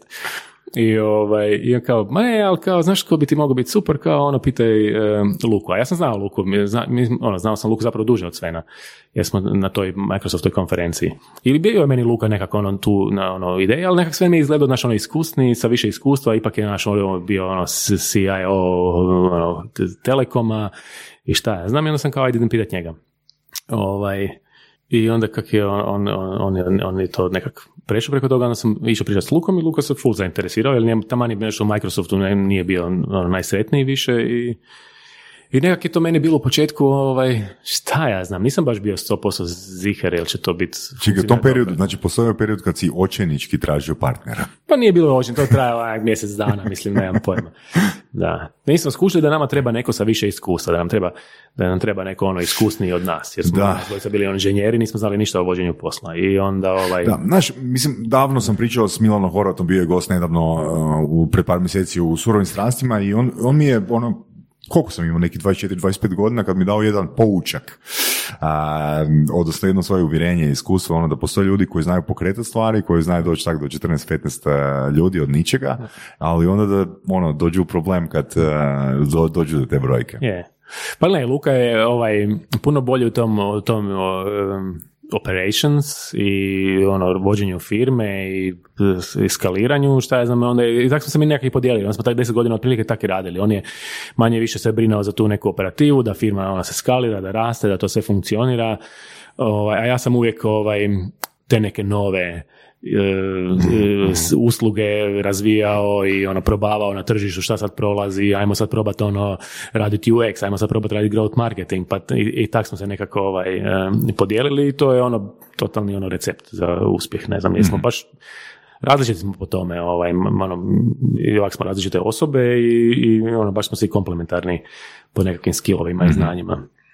Možda je škakljiva tema, možda nije. A, podjela equity-a. Da li... Meni je uvijek bilo 50-50 ili ništa, onako, ne da mi se, ono, evo, ne znam, znam te, te varijante, ono, gdje, um, gdje kao neko ima više, neko manje, meni to jednostavno, ja ne znam kako bi ja sad doveo partnera u firmu i rekao mu, ovaj, ili, ili mora imati put do toga da postanemo jednaki, znači možda neće prvi dan, recimo to je sa Svenom bilo nekako ono, da smo se dogovorili kao, ali on je imao plan da jednog dana bude jednak partner svim ono nama. Um, i mora imati nekakve ono, i, i dogovorimo se za neke rezultate i sve to, tako smo i sa Lukom imali, ali to je manje više ono godinu dana sve je bilo realizirano. Možda smo bili malo pre, prepesimistični šta možemo napraviti, pa je prebrzo došao do tog svog equity Ovaj, ali ono, ne znam, evo, meni onak uvijek se osjećam da ne znam, da nije fair ne, evo, ne znam. Ok. Ne znam Da, ti- Ko- mislim, da si ko- ti, mislim da si ti baš Voras, ono, čitao o tome dosta i da u biti ako je trojica, rekao si da bi jedna, je- Pa to je jedan sad- founder bi trebao imati ipak plus 1% više. To na. je sad, da, to je sad taj, recimo, malo kontroverzni dio, ne bih rekao da je puno kontroverzni, mislim da više ovisi o osobi, odnosno osobama koje su tu. Jel, evo, obično... Ali čemu, ali čemu taj puno- plus 1? Čemu taj plus 1 više? nekom u slučaju da se, neko, da, da se, nema, da, da se ne postiže dogovor, da, da se jednostavno nema dogovora, neko mora prevagnuti. I, i da li će on imati to izraženo u postocima, da li će to imati izraženo u nekakvom dogovoru internom ili tako nešto, ali neko mora staviti šapu na stol i reći gotovo, znači ono, end of discussion. Moja je zadnja. Da, jer inače, mislim to znam i po svom primjeru, a i čitao sam puno ovaj, i drugih i u blogovima, knjigama i tako dalje, inače se dogodi deadlock, inače se dogodi to da. a, može se dogoditi, znači neće reći da se dogodi uvijek stalno, jeli? ali znaš, i, i prebacivanje odgovornosti, znači ono tipa, a, ok, znači ono, ti imaš 50, ja imam 50, pa meni se to ne da raditi, pa ni meni se to ne, zna, ne da raditi, E, to je puno pametnije. To, ovo, ovo moje nije pametno. Ja onak nekak, evo, ne, ne- nisam puno razmišljao o tome, nego idem nekak na povjerenje. Meni je to, ne znam, kad ulaziš u brak, sve se dijeli pola-pola. Ono, znaš, nećeš sad ženi reći, "E, ja imam, ne znam, šta znam, 60%, ti ima 40%. I tak, tak i meni, te partnerstvo u poslu je meni ono, idemo u to zajedno, pa šta bude. Ali to vjerojatno nije najpametnije. Ja sam imao sreće. Znači, ja sam imali smo sreće da mi u, da smo super funkcionirali. Moglo je biti Može se, svašta, može moglo je biti, moglo je biti da, ono, znači, nikad ne znaš, ono, naše, Da. ja, ja kažem da imamo sreće da Luka ima super ženu, isto kao što je moja žena, ono, super, i a to ti se može dogoditi, ono, neko se, ono, znaš, šta ja znam, imaš neki problem, ono, bračni, pa odjednom, ono, sad tu nastane neka situacija, ono, ne mora čak biti ni između vas, tako da, mislim da je to, ono, vjerojatno je bolje pročitati malo neke knjige i to strukturirati malo pametnije. Ali Ovaj, sigurno može raditi i ovo tu, mislim, fakat zavisi od tome kako se osobe poslože, kako, kako kombinacije. A ovo je čista sreća, kaže, nama da. se, ono, mi smo tak se ono, bacili u to, ajmo to zajedno i ispalo je super. Sada smo se u nekom trenutku možda, i ja se ono, ono što je meni super, što se ja nakon deset godina osjećam, nikad nisam pomislio da recimo neko od nas dvojice doprinosi više ili manje, nego onak, baš se osjećam da smo ono jednako doprinijeli uspjehu u Five-a. I to je super feeling, ono, da, da, da se ne osjećam tako da iz nekog razloga šta ja znam, Luka ono, jedrio i nije ono, bio u firmi, onda Da, bi vjerojatno bilo. Je, je, je. ko zna Super šta bi se primjer, tu super dogodilo. primjer. Super primjer. Jedan zanimljiv primjer, kad smo već kod toga, je Google. Znači, njih su trojica, koji su se dugo vremena, sad mislim da više ne funkcioniraju tako, a funkcionirali tako da svakih dvije ili tri godine se rotiraju na poziciji CEO, znači direktora. Jel? Tipa, tri godine jedan, Larry Page, pa, pa Schmidt, pa, znaš, ono, Pa mislim ima tih šema i mi vjerojatno sad u ovom trenutku da, ni, da nije bio ovaj exit morali nešto tako smisliti. Jer smo ono, oba dvojica i Luka i ja ono fakat već lagano bili e, istrošeni od vođenja tog biznisa i onak lagano već ono malo ono na, naši, ono, prerasle, prerasla nas je firma i naše ono skillove i uloge i zato smo doveli i Svena i nekakva prva ideja je bila da će Sven zapravo biti e, direktor firme, a mi ćemo se posvetiti Luka ono salesu, ja ono produkt tim, e, i tim razvoju novih usluga. Onda smo se na kraju ipak dovoljili, aj, bit ćemo kao tri partnera. Na kraju nismo to stigli ni, ni raščistiti, već je ono, mi zapravo nismo imali plan prodavati firmu kad je Sven došao u, u firmu, nego se to dogodilo nekak ono, šest mjeseci kasnije. I što je bio priča. trigger? Za Svena? Za prodaju. Za prodaju. Ono, dolari u očima ili... Da, da. Pa ne, ma da, ne znam. Mislim, ja nisam o tome nikad uopće razmišljao. Ja Nisam, sam pročitao da si ti, na- ti si izjavio da si mislio da ćeš ono penziju dočekati u Five-u. Da, i to do nedavno. Ovaj, I onda je nekako... Ima, ima, čuo sam par priča, recimo. Čuo sam situaciju gdje čovjek tako vodi firmu čovjek vodi firmu maltene do, do penzije i onda dođeš u situaciju da moraš napraviti exit. I onda nisi baš u dobroj poziciji, jer onak, ako ideš prodavati firmu kad si ti već na izlazu, i, pogotovo ako firma ovisi jako o tebi, onak, ne, neće niko kupiti, pogotovo agenciju gdje je sve o, o- ljudima, gdje ono, Da. puno toga ovisi o tebi, ovaj, si u si- situaciji da onak, ne, nisi u poziciji za pregovore i na kraju ono, nećeš imati dobar exit i ono, do- može ti dogoditi da, da ostaviš firmu u dosta ne, lošoj situaciji. Ono, I ovaj, to je, Tipi- tipičan primjer za obiteljske firme. da, na primjer, da. I ovaj, gdje ti računaš da će neko preuzeti od tebe, a možda oni ono, ne, ne, ne žele ili nisu spremni za to. Da. I onda je ovaj, ono, bila ideja, ajmo kao vidjeti, i, i, u, i u isto vrijeme sam upoznao em, sličnu agenciju, vlasnika slične agencije u Njurku, tako, bez veze, na nekom ručku i on, on od prvog dana ima plan prodat firmu. Znači, on je pokrenuo firmu, aha, ja ću napraviti mobile app development shop eh, i onda ću to za, ne znam, na, do, do, dovesti do nekakvog nivoa prihoda i onda ću to prodati toliko novaca. I meni je to bilo onak, ček, ček, ono, ja, ja to uopće ne, ono, kak, kak se to radi. I onda mi je rekao, gle, ja ti znam čovjeka koji to radi, kao, ono, ako hoćeš ovdje popričati s njim, može. I onda smo se mi čuli sa našim investment bankerom i i onda je nekako to bilo, ovaj, ha gle, ajmo vidjeti, ajmo vidjeti ono koje su ideje, kao nećemo sad, ajmo proći taj proces, malo naučiti, vidjeti koje su to uopće prilike, ko su ti, ono, kakvi bi to bile, ono, kupci. I, em, i onda je na kraju, ono, tak, evo, dobili smo stvarno ono, par dobrih ponuda, veliki interes, trenutno na tržištu je jako dobra, ovaj, Čekaj, čekaj, jel nas možeš malo ono u procesu ono uvesti Mogu, kako to da. točno funkcionira? Znači bili ste, bio si uh, na sastanku, na ručku sa investment bankerom Da. i što, što je sljedeće što se događa? Bio sam na ručku sa vlasnikom firme, sličnom ok. Five-u, i Da, da. me upoznao sa svojim investment bankerom. Ok, da. i onda investment banker uh, što radi? Investment banker ono kaže, ok, ajde, reci mi malo o svom biznisu, on odmah ga zanima koja ti je profitna margina, koje usluge nudiš i on kaže, gle, trenutno na tržištu je velika potražnja za agencijama koje znaju raditi e, dobar ono produkt dizajn, produkt strategiju, growth marketing i ono kao kaže i to i on kaže i to ono smo malo prije pričali. I to će biti sa sljedećih par godina. Nakon toga to više neće biti dovoljno. Ok. I on, je, on ima baš puno iskustva u tom pr- prodaji mobile app development agencija. I on kaže danas više niko ne treba mobile app. Dakle, da li ponude dolaze od njegovih kontakata, iz njegove mreže ili od kuda? I sad na ovoj skali gdje smo mi, će ti investment banker odraditi cijeli posao praktički, zato što oni uglavnom ne gledaju transakcije ispod, ne znam, 20 milijuna dolara, firme ispod 20 milijuna dolara, im je to premalo. No, to, znači, naš investment banker je radio preko godinu dana na ovom dilu i na možda još dva. On, on zatvori dva dila godišnje. I to ima ono tim ljudi koji radi ono za njega. I neki postotak. I onda postotak. Znači sad kada izračunaš ono, taj njegov postotak i koliko je tu posla, zapravo se njemu ne isplati dirnut ništa što je ispod 20 milijuna dolara. Mhm.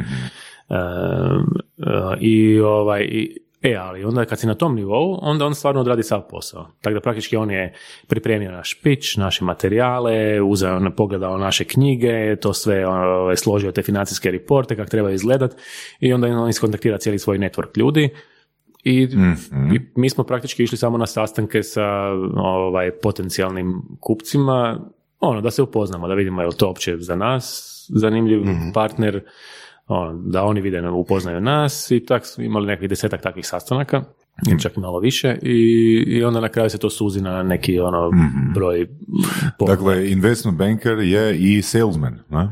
On je salesman i to je znači ono vrlo, vrlo ovako em, poseban skill. Ja ne, ne bi preporučio nikome ko radi ono exit da, ne, da radi to sam, bez investment bankera, jer jednostavno ne, neće dobiti taj maksimalnu vrijednost za firmu. Znači mi da smo to radili sami, vjerojatno ne bi ni pola ovog eh, exita. Ono što, se on, što on napravi, što je ono, jako dobra strategija, kao prvo ima ogroman network, E, I druga stvar što je jako bitno je da ti dobiješ ponude za firmu u nekom sličnom vremenskom periodu, u roku recimo unutar ono, dva, tje- dva no, tjedna do mjesec dana da dobiješ, da dobiješ ponude, jer onda imaš leverage. Ti možeš reći, dobiješ jednu ponudu, Da, da, da. kažeš, ej, imam ponudu na stolu od ovih. Ne, možeš, ne može biti preveliki razmak, jer ako ti dobiješ ponudu sad, ponuda ima neki expiration I tu date. postoji strategija kako se to radi. Da, ti, ti moraš ciljati da imaš ponude na stolu, Mm. baš prave ponude Mhm. u roku dva tjedna do mjesec dana. Jel ima to koji u Hrvatskoj? Daj mi pošalji please ovoga. Voras pošalji mi ponudu ovoga. Viktore pošalji mi ponudu. Da, ne, ne znam ima. Aha, možda ima. Znaš, možda, ima tih investment bankera koji su specijalizirani za nešto drugo, neke druge. Ali ovo je, ovo je, znaš, on ti baš pozna taj tech space. Da, ne znam ko bi ti mogao tu ovaj, odraditi. Mislim, kod nas je, kod nas je ne poželji ponudu, nego ajmo mi na janjetinu, pa aj, dogovorit ćemo se nešto. da, da. A sad da ponovimo taj dio, jako mi je zanimljiv. Je. A, investment banker koji si upoznao preko čovjeka s kojim si bio na večeri u New Yorku, pretpostavljam da je investment banker isto u New Yorku. On je, one, oni su na West Coast, oni su iz San Francisco. Ok, ali u, u SAD-u je. Da. I na kraju ste predali, znači preko njegovog kontakta, odnosno njegov, jedan od njihovih kontakta, kontakata je bila firma iz Britanije. Da, on ima, on ima kontakte ono po cijelom svijetu, mi smo imali, Da, znači, da, da. sastanke Znači, mogu se dogoditi da se prodate i Hong Kongžanima. Je, je, bila je ono južnoamerička firma, bilo je, bilo, rekli smo da se ne želimo prodavati indijskim firmama, ne zbog nekakvog ono, nego jednostavno indijske firme uglavnom traže, mi se nismo htjeli prodati na, na, kao ovaj, sa brojem ljudi, sa, sa e, kao resursima. Ono. Ima jako puno kupaca na tržištu koji kupuju, nama jednostavno fali 100 developera.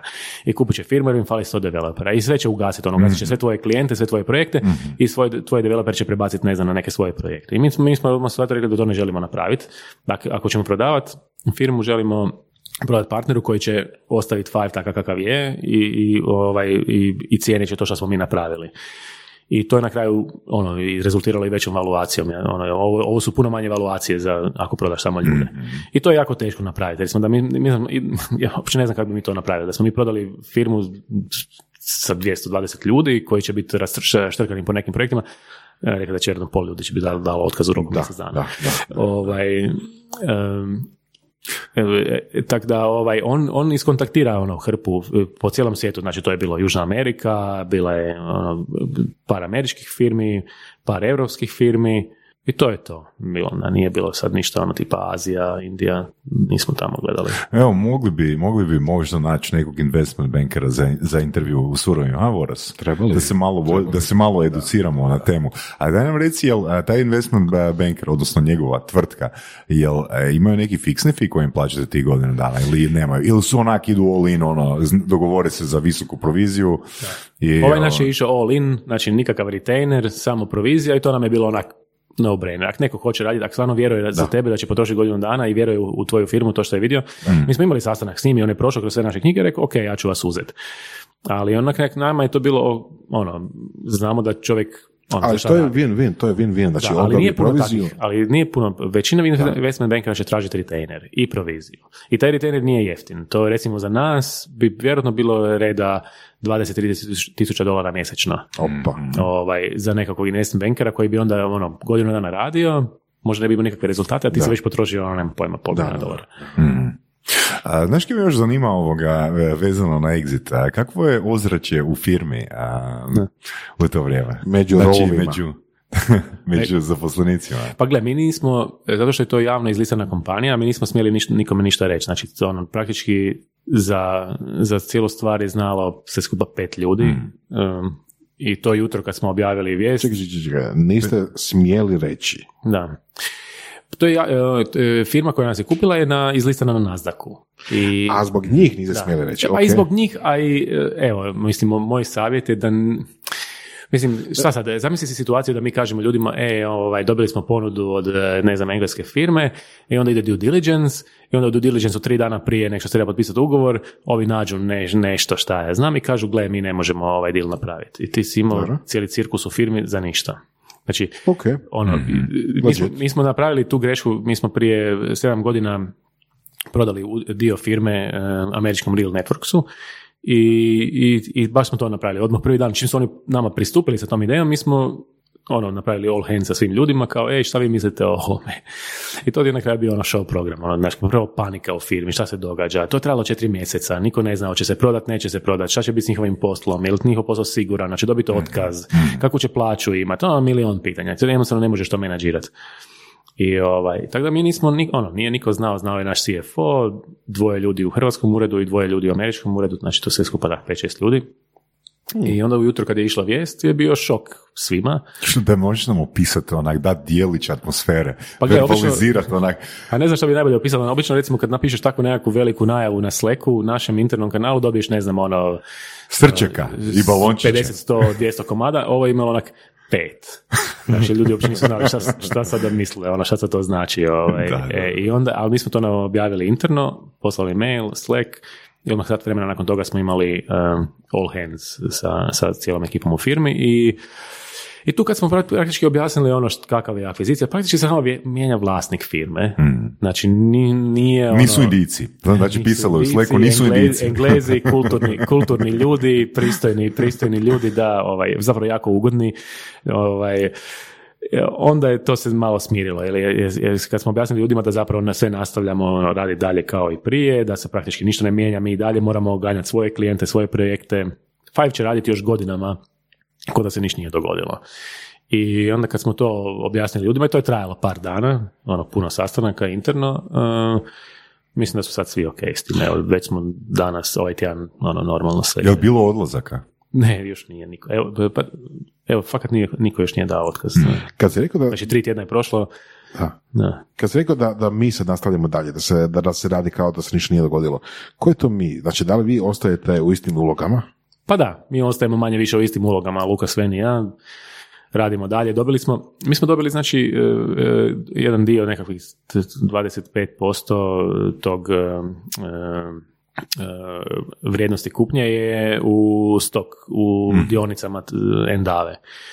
I ta dionica ono fino raste i na što je neka motivacija da dalje nastavimo rasti, da pomognemo Endavi da ono još digne svoju valuaciju i nekog dana da čak si povećamo vrijednost ovog našeg egzita, onak što može biti značajno. Ta njihova dionica je narasla sa ne znam 20 na, na skoro 90 u šest godina. Tako da ovaj, Lijepo, nije, lijepo. nije malo, da.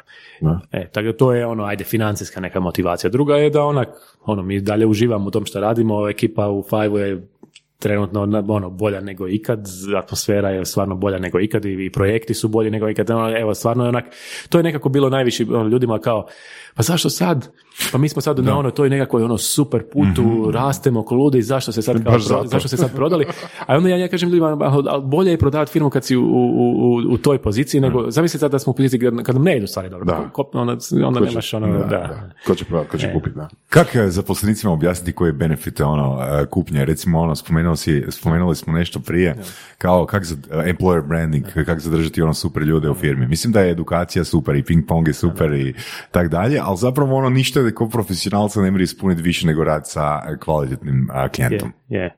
Pa je, to je, je. Jel to, jel se s tim exitom dobili zapravo i mogućnost raditi sa većim, ono, jačim klijentima i zanimljivim projektima? Pa jesmo, mi smo to, mi računamo da će ovo ubrzati razvoj Five-a, ono, da ćemo preskočiti par godina razvoja, Mhm. ono, gdje bi bili, gdje bi došli sami za pet godina, ćemo vjerojatno biti za recimo dvije godine. Hoće brand Five ostati? Pa za sad je ostaje Five, u nekom trenutku ćemo vidjeti da li, će se, da li ćemo se po ono, skroz u, u, u endavu, ovaj, to je ideja, ali kad točno i kako to, to još nije, nije 100% definirano.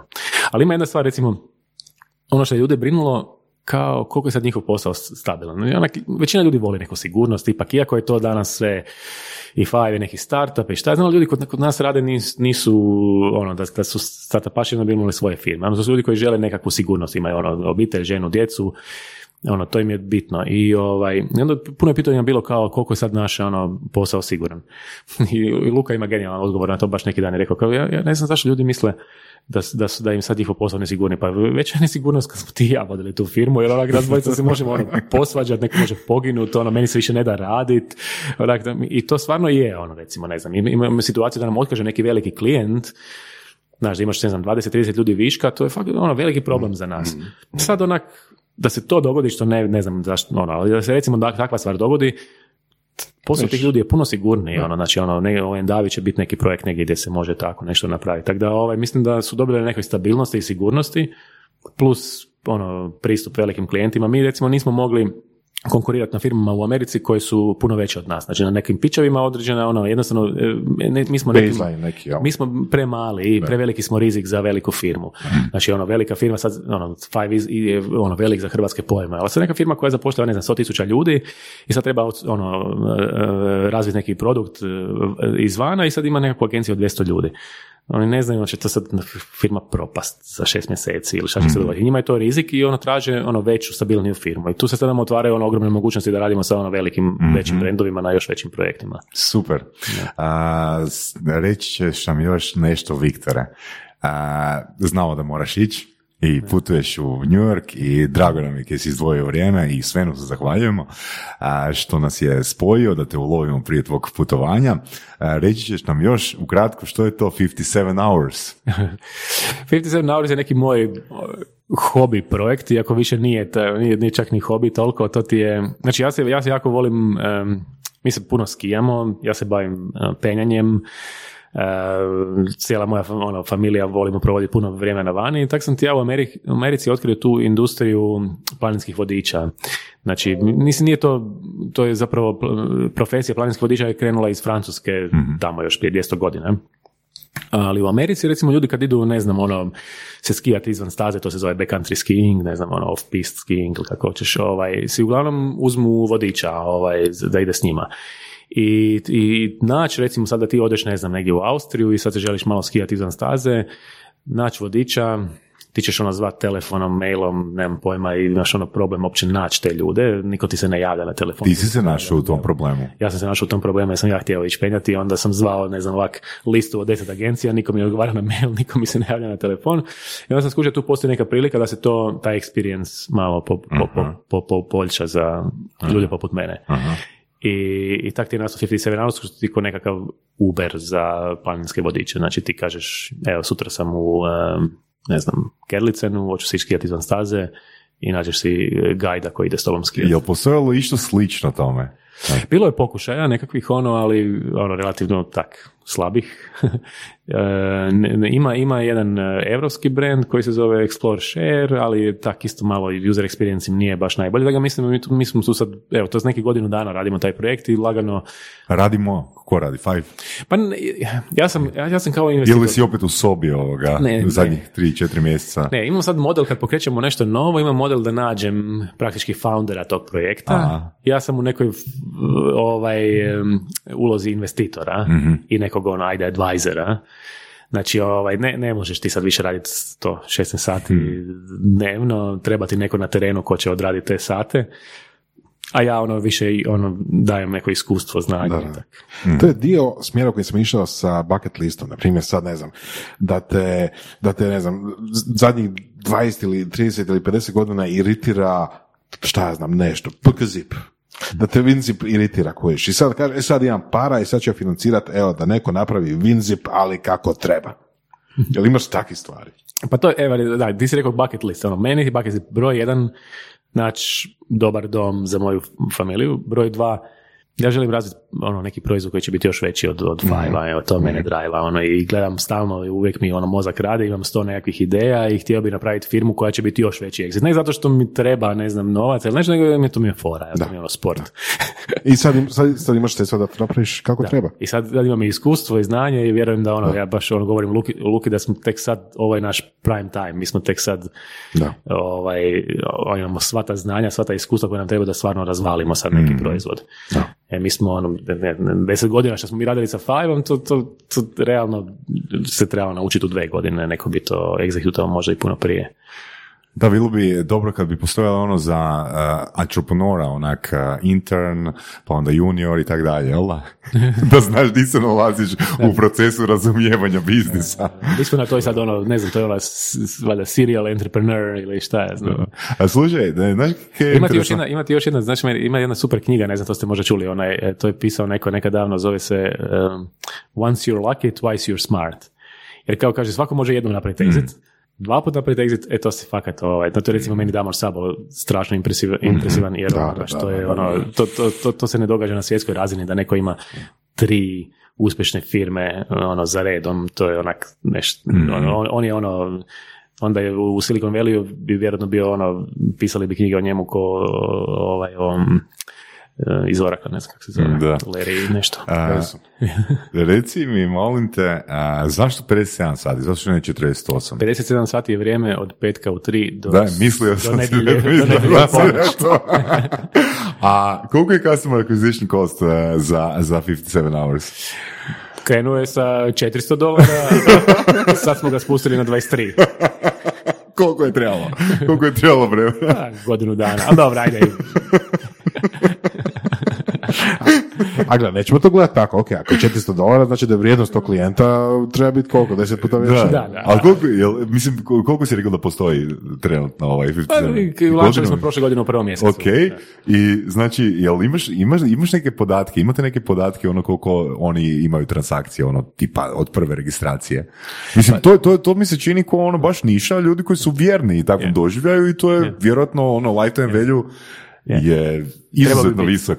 Treba bi biti, ovaj, gle, mi ono nemamo još dovoljno podataka, znači ono, sad, sad su se počeli tek neki returning useri ono vraćati nazad, tako da ne, ne, ono, nemamo baš dobar, ali da, ono, lifetime value bi trebao biti veliki, return uh, useri bi trebali bi raditi, referral bi trebao raditi dobro, Aha. tako da ima tu sad ono, ali to, znači mi smo, ono, prvo, eh, radili smo puno kontenta, SEO, sad se tek taj SEO diže, znači tek sad dobijamo neki ozbiljan trafik na sajtu, sad nam ono, naš svuda curi, konverzije nisu idealne, sad to treba sve ono fiksati, tako da recimo, i onda plus, e, mi smo launchali prošle godine u prvom mjesecu, ali nas je COVID zeznuo. Da, da, Ti, da. ti si imao period od, od trećeg mjeseca prošle godine skroz do negdje tamo osmog, kraja osmog, kad ljudi nisu išli van, nisu, jednostavno nisu Pa išli dobro, ali nisu to grupni ovoga, ili jesu? Ma, Pa nisu, nisu nije. smjeli, nije. Da. U Americi, ti u Americi su ti zatvorili sve ono, nacionalne parkove, Ma, da, e, sva ta penjališta, sve je to bilo, jednostavno nije se moglo uopće ići. Tako da smo ti imali ono baš jedno pet mjeseci ono, nula prometa i onda smo se počeli vidjeti, onda je bila ona jesen koja je inače tak nekako ono kao taj oni su shoulder season, nije, nije, nema puno toga se ne događa i onda je krenulo skijanje tek u prvom mjesecu. Tako da mi sad zadnja tri mjeseca imamo konačno opet Ovaj, I sad, ja se nadam da do kraja godine bi trebali imati te sve podatke što ti kažeš, koliko nam je user acquisition, koliko nam je user time, lifetime value, ovaj, i tak. Ono, Super, super. Evo, Viktore, fakat ti hvala puno ovoga što si nas utisnuo u raspored prije svog puta i fakat hvala Svenu još jedan put što je potegnuo i preporučio i toliko brzo smo to uspjeli sve dogovoriti. Ništa super, hvala vama na, ovaj, baš sam uživao u razgovoru, ono, hvala na prilici. A to je tek prvi exit. Da. ja se nadam da ćemo se vidjeti za, za pet godina na drugom exitu. Ako ne prije, definitivno. ili, ili, ili dvije godine, bi još bolje, bolje bilo. Ne? Može. Hvala puno. Hvala ljudi. Slušali ste podcast Surove strasti. Ako vam se sviđa, lajkajte. Ako se slažete s gostom, komentirajte. Ili ako se ne slažete, Ako imate pitanja za ovog ili druge goste, pišite nam u komentarima. šarite nas prijateljima sa sljedećim interesima i čujemo se u sljedećoj epizodi.